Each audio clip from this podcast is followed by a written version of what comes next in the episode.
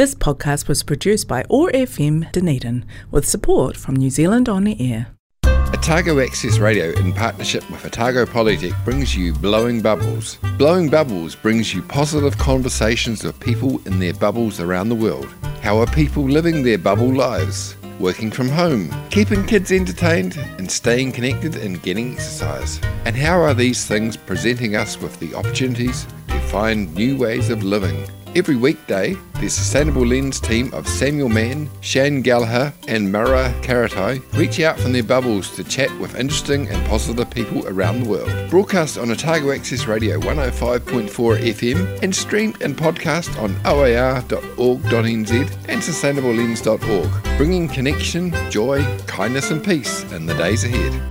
Welcome to Blowing Bubbles, positive conversations with people in their bubbles, their safe spaces around the world. I'm Samuel Mann in Sawyers Bay, Dunedin, and today I am joined in Wanaka, I think, by Eddie Spearing. Yeah, hi Sam. Yes, I am in Wanaka. That's right. How's life in Wanaka? Oh, you know, living the dream, as many people say, living in our own little Wanaka bubble, and everything happens outside of Wanaka, and people don't really care. That's what it seems. So yeah, all good, good down here. That, honestly, I don't really feel it's been it's been quite normal, um, and it is at the moment. It's like day in, day out, doing what I normally do. So did the did the first lockdown almost a year ago? Did that affect you much? Well, honestly, no. It didn't actually make a blind bit of difference. Um, like in the actual lockdown part of it, where you know you weren't supposed to leave and you're supposed to stay so you know certain distance from your home well, no one paid any attention to that, and I did more biking than ever. Um, I, we weren't allowed to swim in the lake. That was a real problem. That was a problem, wasn't it? Yeah, it was a problem, which we thought was ridiculous. Like, you know, what the issue with what we're experienced swimmers and we've never got in trouble before. We tow our little tow buoys around with us. If we get in trouble, we can self um, self rescue. Um, what's exactly the problem? And the problem is that um, uh, we just felt it was another situation of dumbing down um, on something that didn't need to be dumbed down on. So that was a problem, and that was very annoying uh, for swimming. But outside of that, I, I honestly didn't feel any different. Did, I didn't do anything different whatsoever. Did you get back into the lake on lockdown three? It had gotten cold by then. Yeah, well, um, I swim all, all through the year. Um, yeah, I got straight back in. The for me, I, I, go at least once a week uh, in during the winter, if not twice a week, and we just you know chop down how long we're in for. I mean, you wear a wetsuit in the winter.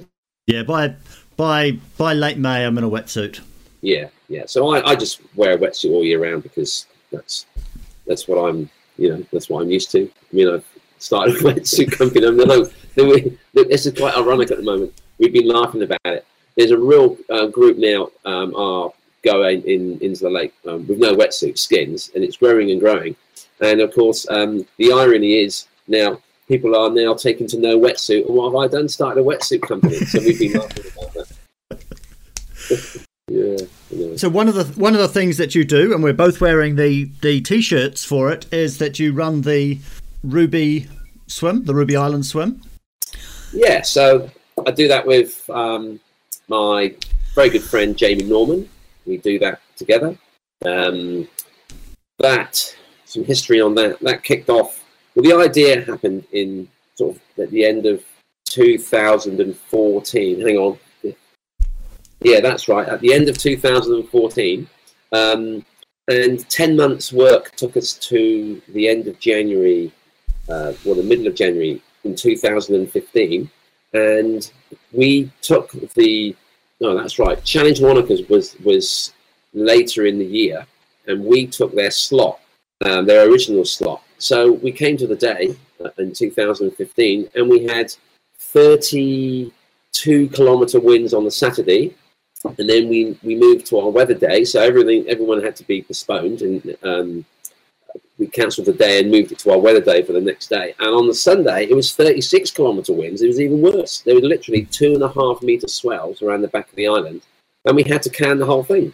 Um, much to our disappointment, much to everyone else's disappointment, and it, it, was like it was a real kick that all that work came to nothing, and um, we sort of picked ourselves up decided that well, you, you can't you can't help the weather, and you just have to get on with what you have to get on with. So um, we just planned for the, the next year. We we offered everyone um, a free entry, which was a crazy thing to do because we spent we spent all the money um, to run that year, and then we were offering um, entries for next year, which meant, of course, we wouldn't have had any money for next year. Um, but you know, most people didn't take that offer. It was uh, we were so which we were really pleased about because it would have caused two years of problems.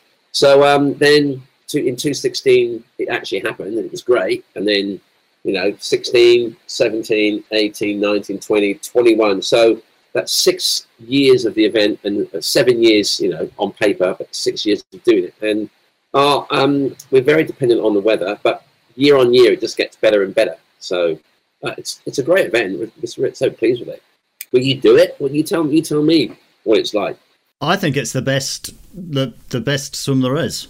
That's, that's why I keep coming back to, to that swim because it's a it's such a it's a fabulous course going out to mm. the to the island. Going out to the island four times might be a bit much, but I go out to the island four times. Um, and it, it really is so it's not just a fabulous course. I really like the feeling of the event. I think you've somehow managed to nail an event for swimmers. Yeah, well, you know, we, we are swimmers, um, and and like Ruby Island's a pretty special place because we only need two buoys to mark the course, um, and the, the, first buoy is turn left at the jetty. We could do it without a buoy, just turn left at the jetty, but you have to do the position of where you turn left, and then you just go around the island. And, and the second buoy, the only reasons it's where it is up, up that northeastern corner is to make sure we get the, the distance. So would, ideally, we could just say, make your own way around the island in any way you see fit, and um, looking out for the obstacles underwater. But well, some people do run aground, or you can get you, you can just try and cut a corner and find there's a rock in the way, and those rocks are pretty sharp. So the top buoy is only there to make up the two and a half distance or the 3.8 distance. And it's amazing how one single buoy creates two and a half K um, for the, the Ruby, actual Ruby swim. And if you go around twice, you get 3.8, which is the, you know, the Iron Ruby. Um, purely by, because the island is 1.2 kilometers to go around it. And it, it just works out so superbly well.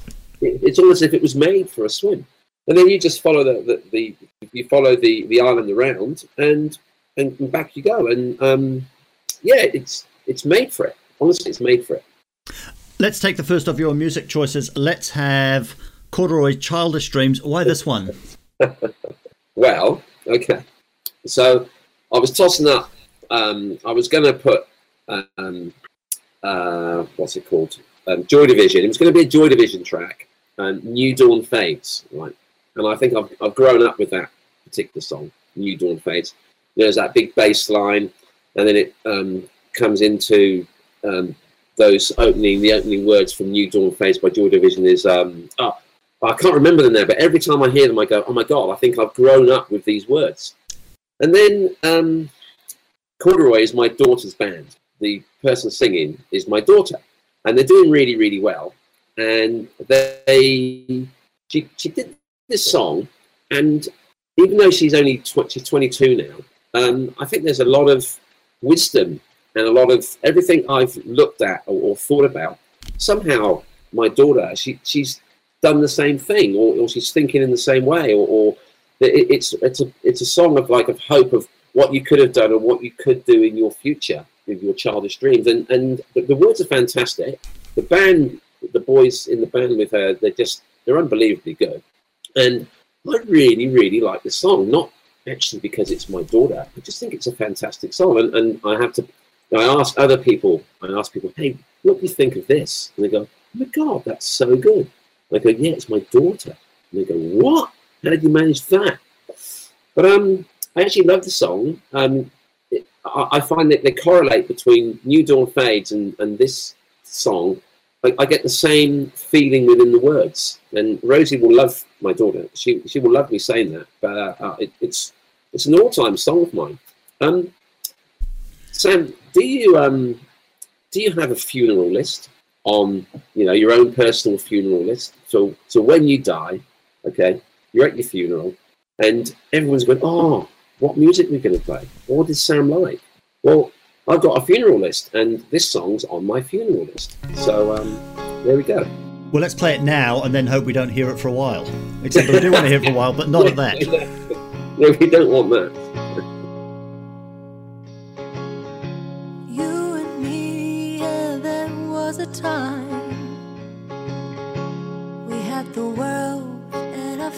And when we left, we had our minds closed and cold, never thinking about how far we could go.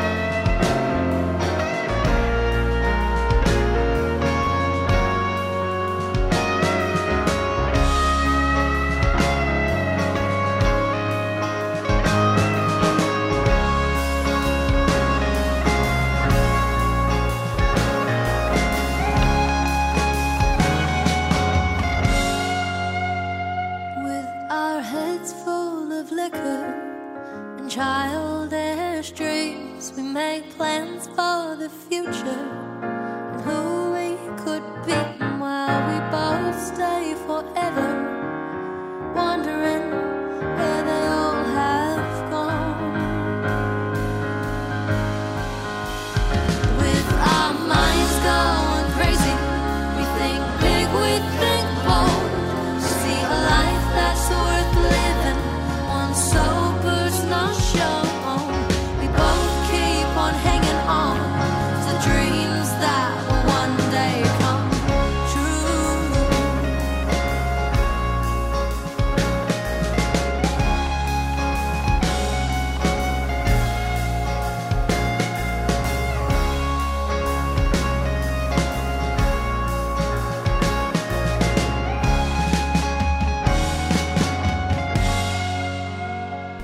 Made a birthday list for my 50th birthday last oh, year. Oh yeah. And I have told people that the same list would do for my funeral. Well, there you go. See, you have it. It won't be a very somber funeral. But I, I keep dropping songs in and taking some out when you know it might, it might there might be a song that reminds me of someone, and then I think, oh, I'm sick of that person. I'll take it out again, you know, or something like that.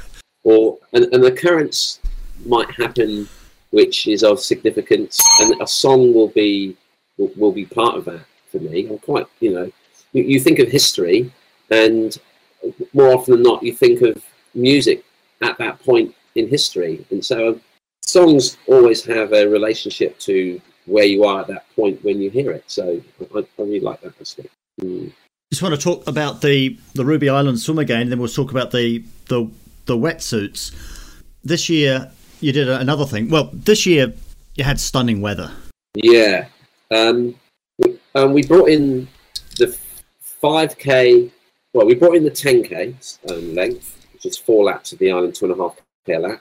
Then we brought in the 5k and the seven and a half k. And the seven and a half k was sort of just it was an experiment, which we decided that if you're going to do 5k, you're going to do 10k. So we've now got the 3.8, well, the two and a half, 3.8, 5, and 10.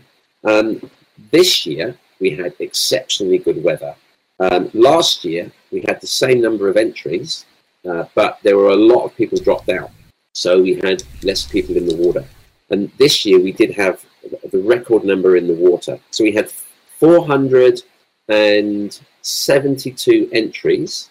Then uh, we had people dropping out. We had a limit of um, 460, and we actually had 455 in the water. That's it's not a rounding up figure. That's a, the actual number we had in the water, um, which is pretty much bang on our personally set limit.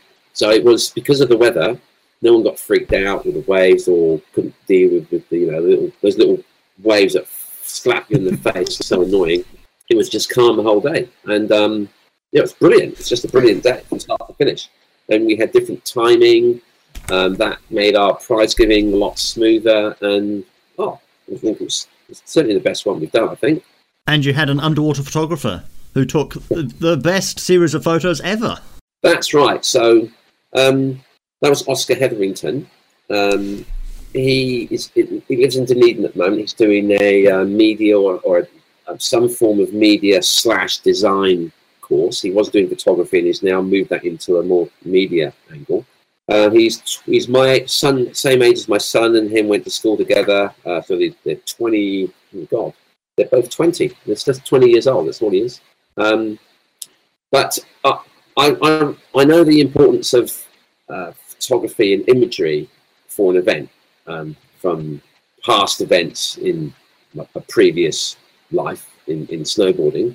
So uh, I employed from the very get go for the Ruby Swim um, a professional photographer, and um, I've used Simon Williams from Authentic As is his company. He lives in Queenstown. Known Simon for ages, so engaged him for the very first route. So we've had the, the whole every single swim is documented uh, photographically, and there might be 350 shots, and Simon will do a, a, a, quick edit, maybe 35 shots, and then he'll post the rest up, and there might be sometimes. I think this year there was 580 shots. Then one year in 2018, Simon just couldn't do it; he couldn't make the date.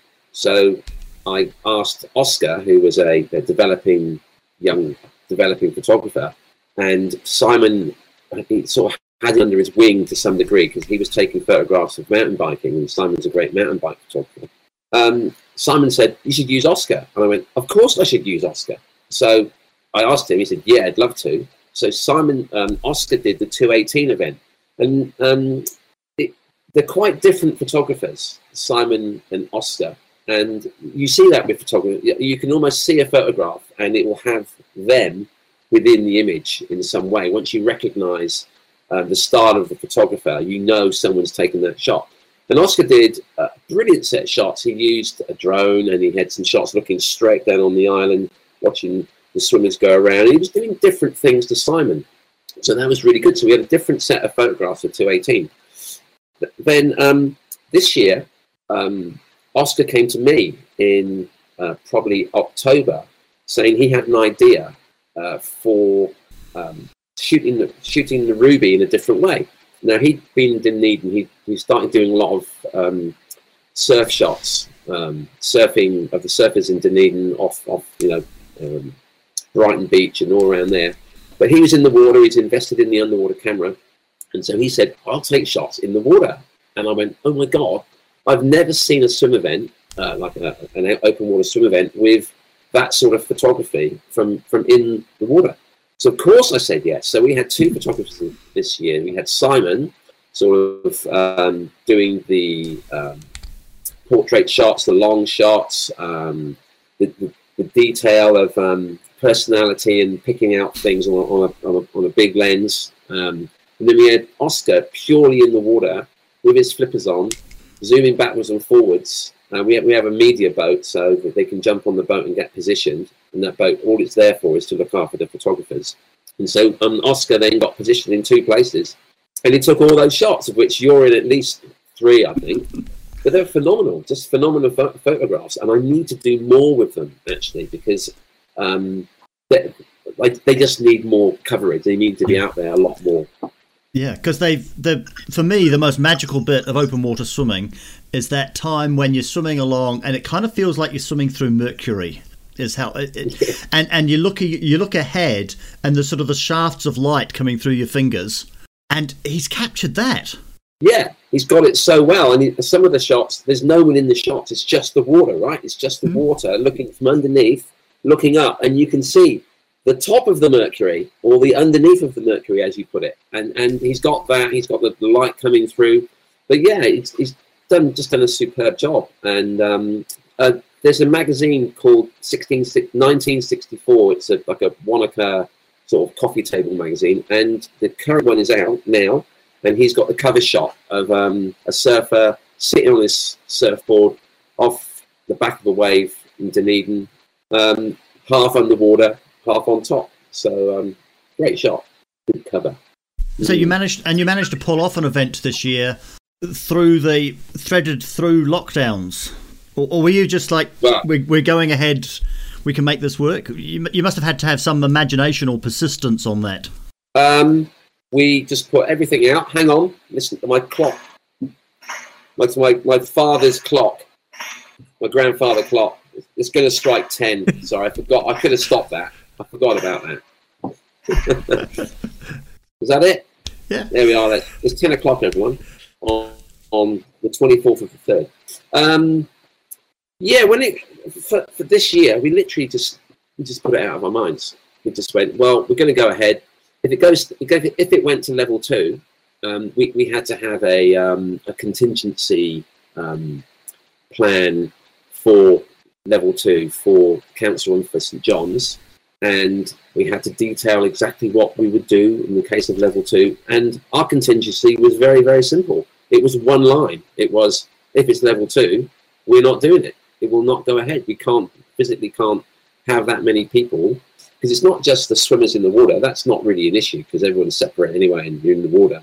It's everyone on land. Um, we probably have um, 200, 250 people just milling around, and there's people in and out of the water all the time, and people have got their spots. It, it would just be impossible to do it. So, come the event, it was either on or off. It was, it was literally as simple as that. But there was no way we could. We, well, we, we could have said no spectators, leave everyone at home, and try and run everyone in waves. But well, what I- wouldn't. We didn't want to do it because that takes away from what the event is. It's not just about the swimming; it's about everything, the whole thing. So if we couldn't have had the other side of the event, well, we just we just couldn't do it. So it was an easy thing for us. And of course, we got that done, and then it did go to level two. And um, so in 2020, we didn't have any issues whatsoever because COVID hadn't like happened yet. But it had happened. It's just that we didn't get locked down. And then um, this year we completely got through by the skin of our teeth. So um, we've been very lucky. Bubble Sprite of the Forest of Orokonui, Dunedin's favourite goddess, Tahu Mackenzie. Kia ora koutou, nā mihi aroha nui ki a koutou ko tāua hau. hope you're all happy, stay beautiful superstars in your beloved universe. I really hope you, uh, whatever's happening around your journey that we're all on together is proving to be very rewarding and illuminating for you more each day. Who you are, triumph of nature's art, perfect, making us better. Thank you. So I know that for all of us over the last several months, it's been so many ups and downs, so many changes, so many shifts, so many different modes of being, doing, seeing, feeling. And as we've moved through all these different modes of being, doing, seeing, feeling, I know that we've all learnt a lot. I certainly have. And a big part of all of this, of course, for us as a species is the fact that we can communicate and we are innately predisposed to communicate. We have all these different forms of communication, all these different forms of language that we use to communicate who we are and what we are being, doing, seeing, feeling. We're so lucky to be able to do this. What a gift. And my work has been in communication for the last 15 years here in Otepoti, Dunedin, and I've been so lucky with the opportunities to communicate that I've had. And I love it. It's a huge part of who I am, what I want to do with my life, but also I am very grateful for all the communicators that surround me, every living being that surrounds me. I know is communicating uniquely, and there's so much to be learned. So I really hope that for you, you're having the opportunity to communicate your truth, your inner universe, your perceptions, your understanding, and that this communication, whatever form it's taking, is being appreciated and supported. And I also really hope that you're able to see so many other communicators around you you can collaborate with, that you can learn from, that you can appreciate too. I'll be speaking tomorrow at the Centre for Science Communication, which I'm very excited about, and how wonderful, what an honour to be asked to speak there. And for me, I just really want to encourage others in their communication to appreciate what they can do. And for me, this is what performance is when we are sharing these aspects of ourselves. First and foremost, is to show others what they can do in their own way, uniquely. So I'm really looking forward to that, and I will speak about this show, the, the impact of doing this show, because it has been so helpful for me. These five minutes together each day, and I'm so grateful to Sam and whole Blowing Bubbles team and all of you for having me for so long. It's very kind. We've now, of course, passed the time that we went into lockdown. We started doing the show, and it's just improved and expanded my life so much. I'm so grateful. So I really hope that for you, you're getting a lot of opportunities to feel that sense of expansiveness that communication can bring. And of course, communication doesn't have to be verbal. I'm always very keen on non-verbal communication. I really like spending time with people who are peaceful and quiet and, you know, sometimes described as shy, but really excel at non-verbal communication. I think because my work is so much about speaking, to have that peacefulness is, is a wonderful gift to me. So I really hope for you that you're having the opportunity to communicate in the way that works best for you and also finding other communicators around you that support you. And I look forward to talking to you tomorrow. Thanks so much. Ka kite. You're listening to Blowing Bubbles. We're talking with Eddie Spearing, who, as well as running events, is a designer and he has designed a wetsuit. The Ruby Yes. Fresh wetsuit. Tell us about the wetsuit. Well, the wetsuit. Um, just giving a little bit of background. So, um, I I trained as a um, mechanical design engineer, and um, back in the UK, got my degree and so on. Worked as a um, R and D engineer in a couple of different industries.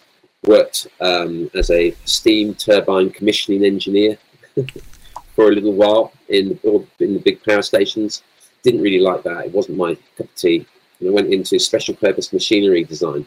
So I've always had this design, mechanical design angle uh, to everything I've done. Um, so when it came to the wetsuit, um, yeah, I've, I've been, I I haven't really been swimming that long. So let's put it that way. Okay, I got into swimming because my kids were do, doing um, swim club, and they went, they, gave, they they became competitive swimmers. And so, because they were in the pool, I thought, well, I'm not going to sit here and watch. I might as well swim. So you did a swim, and then you know Wanaka's people love putting competitions on in the triathlete type vein. So I thought I'll have a go at triathlon, and just one thing led to another. And so when we started the Ruby Swim, it was almost like well, we, we, I'd started swimming, and it just seemed the next logical thing to do. Jamie and I would sit at the edge of the shore, we'd do our swim just together, and we'd have a beer. We'd literally have a beer, and we started the Ruby Swim from an idea, and then at the end of 2017, I just, without a word of a lie, I woke up with a fully formed idea in my head, like I'm going to make a wetsuit. I'm going to design a wetsuit. Wet, wetsuits, they're not designed for what we swim in, and I'm I personally am a bit of a sinker. I, I, I, I go along like this. I thought, how can I lift my hips and my thighs? Um, I was currently using a, a, a Blue 70 a reaction, um, lovely suit, but I thought I could make it better. And I just looked at all the different as- attributes of what a wetsuit um, designed specifically for fresh water would, would be like. And um, I drew and panel designs. I, I, I researched quite in depth all the different ne- uh, neoprene types. Um, I went right back and looked at the history of um, wetsuits or triathlon wetsuits, swim wetsuits. I went right back to the Quintana Roo original um, designer. I think it's a guy called Jeff. Read quite a lot of uh, material on him and his his original thoughts. So I went I went all the way back. I did all my research. Um, I I you know, went through every website on the types of neoprene. There's the there's the Yamamoto, the limestone derived neoprene, which is you know more green. It's not really the amount of energy it's used to make it doesn't it doesn't use any oil. It's hard. It's like a greenwash type.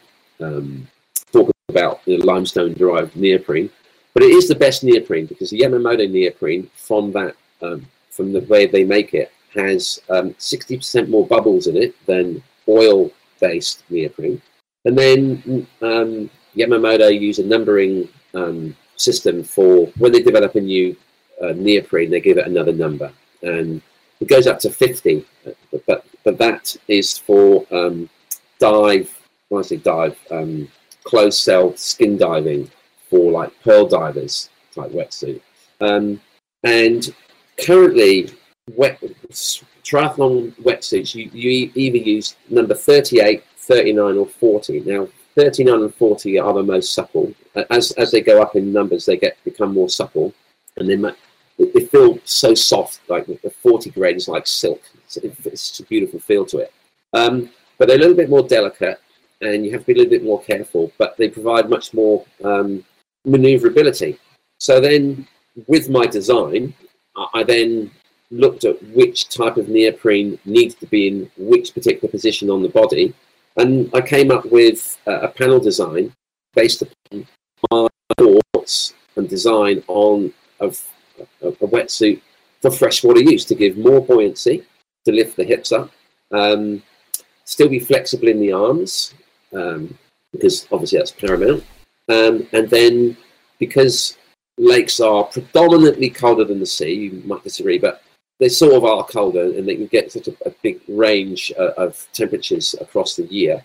Um, Yamamoto create a uh, um, their neoprenes with uh, titanium lining, and the titanium reflects about 35 to 40 percent of your generated body heat.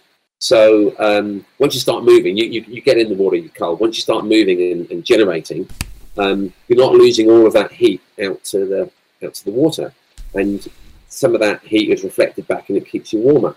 So that either allows you to swim for longer, or you stay for the same time and you, you just don't get as cold. You know, um, those that was the second attribute: so buoyancy for fresh water, and warmth, um, and the whole suit's not um, titanium lined, but the whole of the, the torso, all the arms um, is, and a little bit on a piece on the back of the calf just to try and reduce cramp. I don't know if that does anything, but um, and the third attribute was the visibility, um, and the idea was to okay, we all use we, we use a tow buoy, but everyone uses a tow buoy now. In the last two years, I think they've become more and more um, widely used because they're very very obvious. But I'm just trying to, to introduce more visibility in the lake. Lake Wanaka is very, you know, it's very busy through summer. There's so many different crafts around kayaks, sups, boats, jet boats, pleasure boats. They're, all out there.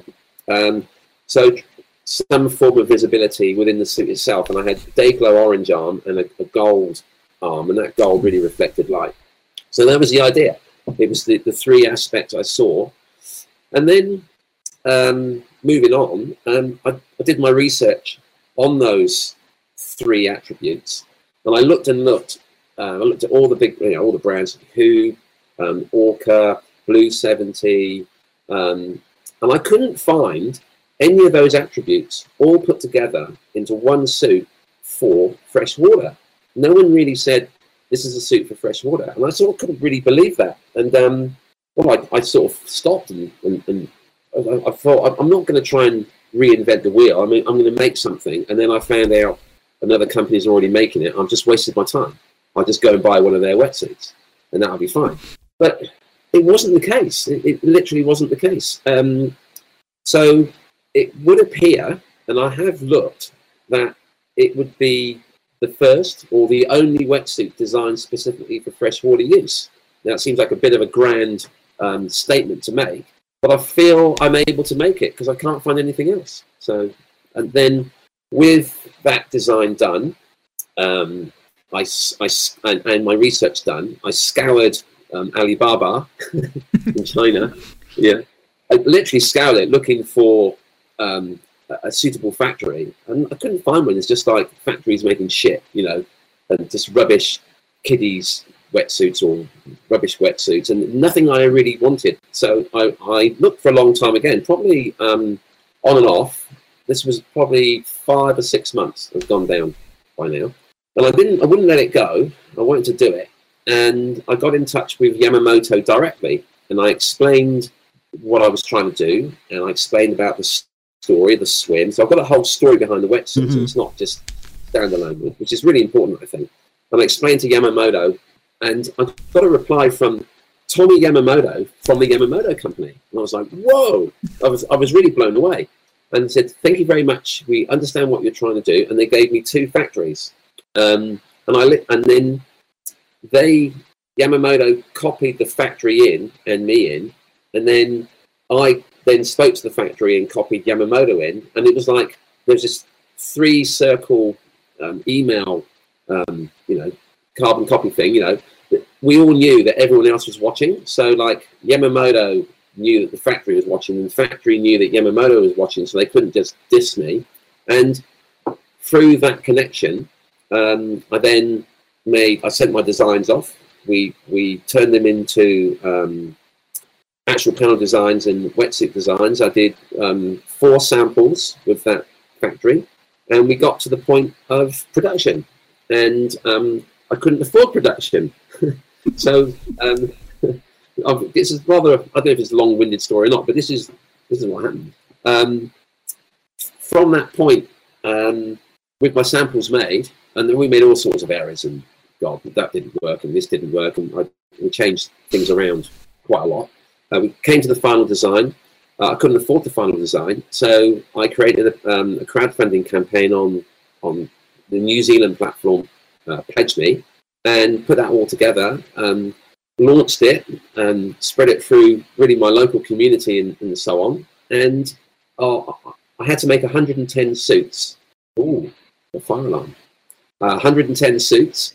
Um, and I had to make 110 suits because of the, the breakdown. Um, every size had to be a minimum five per size and per color. So I ended up with 110, which my, was my minimum order, and, and it was like there's a lot of money, and I had to basically fund that. So by using the the PledgeMe um, crowdfunding, I did I funded it, and I had nearly 60 um, early adopters. They got a wetsuit uh, for 330 bucks. Um, that was that basically covered my costs. So for six, 60 people covered my costs and allowed me 40, 40 suits to sort of make a profit on, shall we say. But um, but it also validated what I was trying to do. Um, and those suits arrived. Um, they went out, and I got amazing reviews. Um, uh, um, people who had, had used like um, Blue Seventy helixes their their whole career. People said to me, "This is better than my helix." it's it's it's superb. And like me, I'm just thought, wow, you know, I've done it. It's quite good. I'm, I'm very happy with it. You know, I used to swim through the water with my own design wetsuit on, looking at my, you know, gold arm and then the orange arm. Oh, so cool! I did this. And then I look across and there'd be my friend Pete, who was one of the early adopters and bought a suit. And I look on the other side and there'd be Al, and he's done the same. I'm going, wow! I've actually made all these wetsuits, and, and people are actually enjoying them, and, and and I've had a really really good response. So that's that's what that, that's how it happened. That's that's the the sort of the early days of, of that.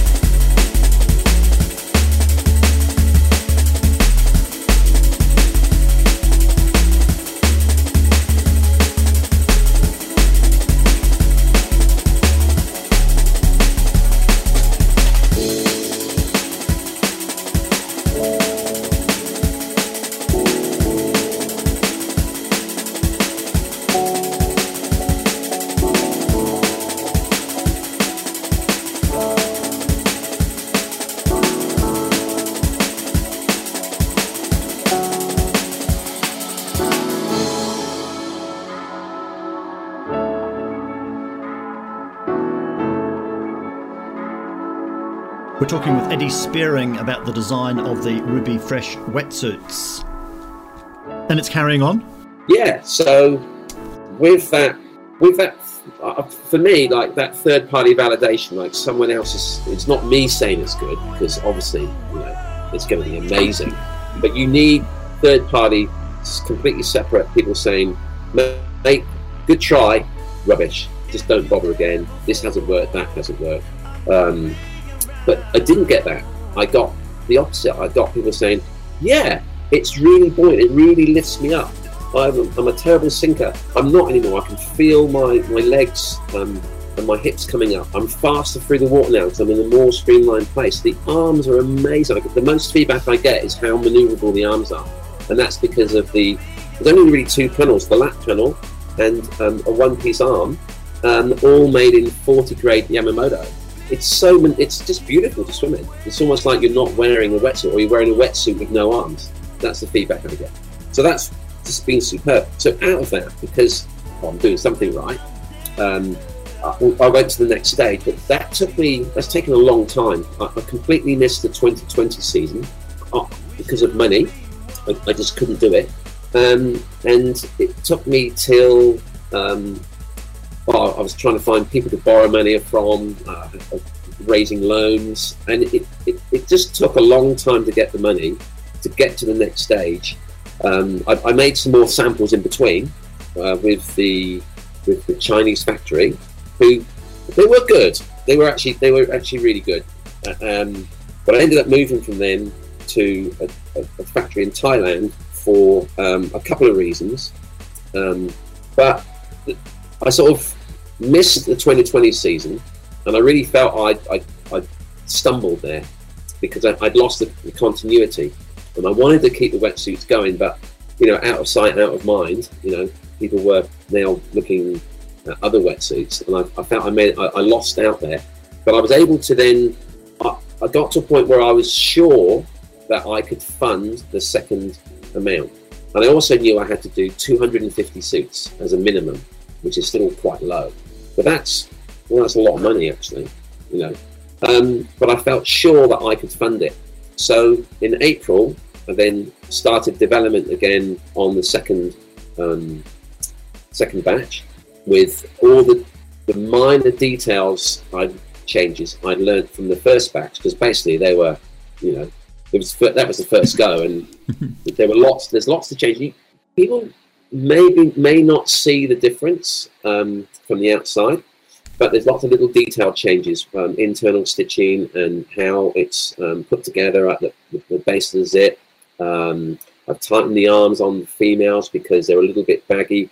Like some ladies have got the, the wrists are so small that if water gets in at the wrist, Mhm. it, it, it's pooling here because it was it was too Balloons baggy. So- out, doesn't it? Mm. Yeah, it just balloons out. So I've, I've tightened um, all the wrists. Um, you know, I could make a beautiful marketing icon and put an icon on, you know, female wrist design. You know, I could do that. Um, so I made all the changes. I made samples, um, and then I suppose now we're in we're in the middle of you know that lockdown period, April, where we're coming April, May, June and I've, I've got the samples made. They've come over. I've checked them out. Yeah, they're, they're good. And then the Chinese factory, out of nowhere, I've been talking to them, you know, the whole time. Said to me, "Okay, let's push the go button, and we'll get delivery to you in May." And I went, "What do you mean May? We're going to have delivery in October." I said, "No, no. All the other factories around the world, um, because of COVID, um, I've now taken all the slots." And um, you'll have delivery in May of next year. And I was like, I just freaked out. I said, What do you mean? I mean, why didn't you tell me this right back then? And I would have put in my order and I could have had delivery in time. So um, I literally just freaked out. I thought, what am, I've just, uh, what am I doing? Why? That was one. The, the thing with the Chinese factory, there's no communication, none. And whatever you say to the Chinese factory, they do. They don't do anything more or anything less. They don't give you any help. You've got to do everything yourself and drive it. And I, I, and I was never quite sure if the factory I was using was a factory with their development and communications department or an office with a group of people in the office farming out, you know, brands Mhm. requirements into a, fac- a factory that, that was making stuff for everyone. And, and I didn't have that um, confidence that they were making pretty good product, but it wasn't wasn't quite what I wanted. Now, the thing with the Chinese factory happened. Um, I got in contact with them, explained the situation, and um, my contact there, the manager, uh, the Pride Factory, said we we would love to help you out of this situation. We'll lower our minimums if if you can up your minimums, and we set it on 250, which is more than I, I could really do. But I'm that's why I said okay, I'll do it because if I didn't say yes, it was all going to come to a screeching halt. So I just said yes, and I didn't really know how I was going to quite raise the money for 250 seats. Um, but you know, you take one step and the door will open. you know, um, raise raise the um, raise your escape ladder, and then you can't go backwards. Burn the bridge, and you, you have to go forwards. And, and that was literally the position I was in. So I just said yes.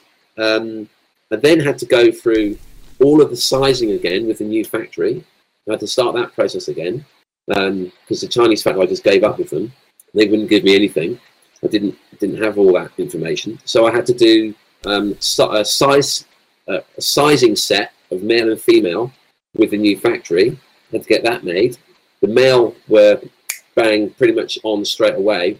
My, my all my panel designs and so on, all the all the, the materials was the same, but we had to check um, sizing parameters, diameters, and body torso length and so on. The female ones I had to make three sets of samples before I got them correct, and then we were then able to push the go button, which um, because of all these delays, I'm I got 30 suits arriving. uh, 30 suits arrived, um, well, one week after the Ruby, unfortunately. That's in February. But my bulk isn't going to arrive until, well, mid, end of April, which, which now, funnily enough, it's not so far off where I would have been with the Chinese factory in May. But I- feel much more happy. I've got a, I've, I've got a better quality um, suit, just, just generally better all round. Um, I'm not in China anymore, where I had my ethical dilemmas, and um, oh, it's got some beautiful wetsuits, and, and that, that's that's the story to this date. If you put it that way. So I have some questions to end the show, and not very much time, so we shall have to rattle through them. What is the biggest success you've had in the last couple of years? Um, well, it, it will it will be a combination of um, getting these suits done and actually the, the Ruby the the event. It- it's more than just an event. Um, you touched on it. It's it's a really good day, and I think um, this year's event was, was fantastic. But last year's was good too, and and I could get so much good feedback afterwards that um, that it would be that it'd be a combination of the event and the wetsuit. We're writing a book of these conversations. It's called Tomorrow's Heroes. It's our team of people doing good work. So you are in our team. What's the superpower that's got you into the mansion? Um, it will probably be perseverance. Um, that one, like, was it um, Aesop's has a quote: um, "The plodder wins the race." It's it'll be something like that along those lines. Yeah. Do you consider yourself to be an activist? Yes, I get myself in trouble sometimes. Actually, um, I am a bit of an activist. What motivates you? What gets you out of bed in the Um, morning? Ah, okay, I'm not very good at getting out of bed in the morning. Actually, I'm, I'm really not. Um, I'm a night person. I'm a night owl. I could easily stay um, up until one or two in the morning doing things. Um, I don't really like. I, I'm not a morning person. I mean, I'm, what gets me up? up but you're asking me what gets me actually gets me moving. Um, well, uh, I don't work in a job as you know any most people do. I've, I've never actually worked in, in a job. I've always worked for myself. So, um, other than when I was as an engineer, you know, when I was like 24, 25, 26, ever since then I've worked for myself. So, what gets me up is interesting projects. And I do beat myself up that I, I don't progress them very well or they seem to take too long. Or I don't have any money or, but everything works out okay in the end. So, you know, what gets me up? Bit of everything. What's the biggest challenge you're looking forward to in the next year or so? Uh, um, making the wetsuits a financial success. My particular, one of my other traits is I love the creation and the, the initial, you know, the, the creation of something. But when it's done, my mind just fires off, and I'm like, okay, I've done this. Next is this, this, and this. Okay, so I've worked it all out. I've no need to do it because I've already worked it out. So I like the creation, but what has to happen now is translating the, the creation into a, a financial income because money oils the wheels. So my biggest um, over the next year will be um, making sure that the, the wetsuits make money so that I could actually create a living out of it. Because I don't have a pension plan. I don't know what's coming next. And lastly, do you have any advice for our listeners? Uh, um, I, well, I won't say don't know. Um, I've probably got lots. I, I struggle with that one, Sam. It will be start. I think it would be to start something. If you really feel about something passionately and you have an interest in in it, but you think it might be a waste of time or someone else is doing it or or you don't know because you, you, don't quite know where it will take you or, or, or where it it may lead. And it, it, it might take you in a completely wild tangent and you, then you just have to go with the ride. Like the wetsuits I had no idea I was going to design a wetsuit when I started a, a, a you know a swim event. That was like and and now that's become a, a really important part of, of my life trying to create a brand. I I've always wanted to have a brand and um, you know I had, I had a publishing brand but now this is more of a product brand and I'm, I'm trying to develop that and make that grow. So really it's follow what you're trying to do um, even if you don't know where it's going to go. I think it would be something like that. That sounds good to me. Thank you very much for joining me. thank you Sam. Thanks for having me on it's been really good fun actually You've been listening to Blowing Bubbles, positive conversations with people in their bubbles, their safe spaces around the world. Brought to you by the Sustainable Lens team, which is brought to you by Otago Polytechnic. We broadcast on Otago Access Radio on Monday, Wednesdays, and Fridays at 3 and streamed and podcast on oar.org.nz. You can find us on Facebook and subscribe wherever you get your podcasts. We had a contribution today from Tahu McKenzie. I'm Samuel Mann in Sawyers Bay, and I have been joined by Eddie Spearing in Wanaka. We hope you enjoyed the show.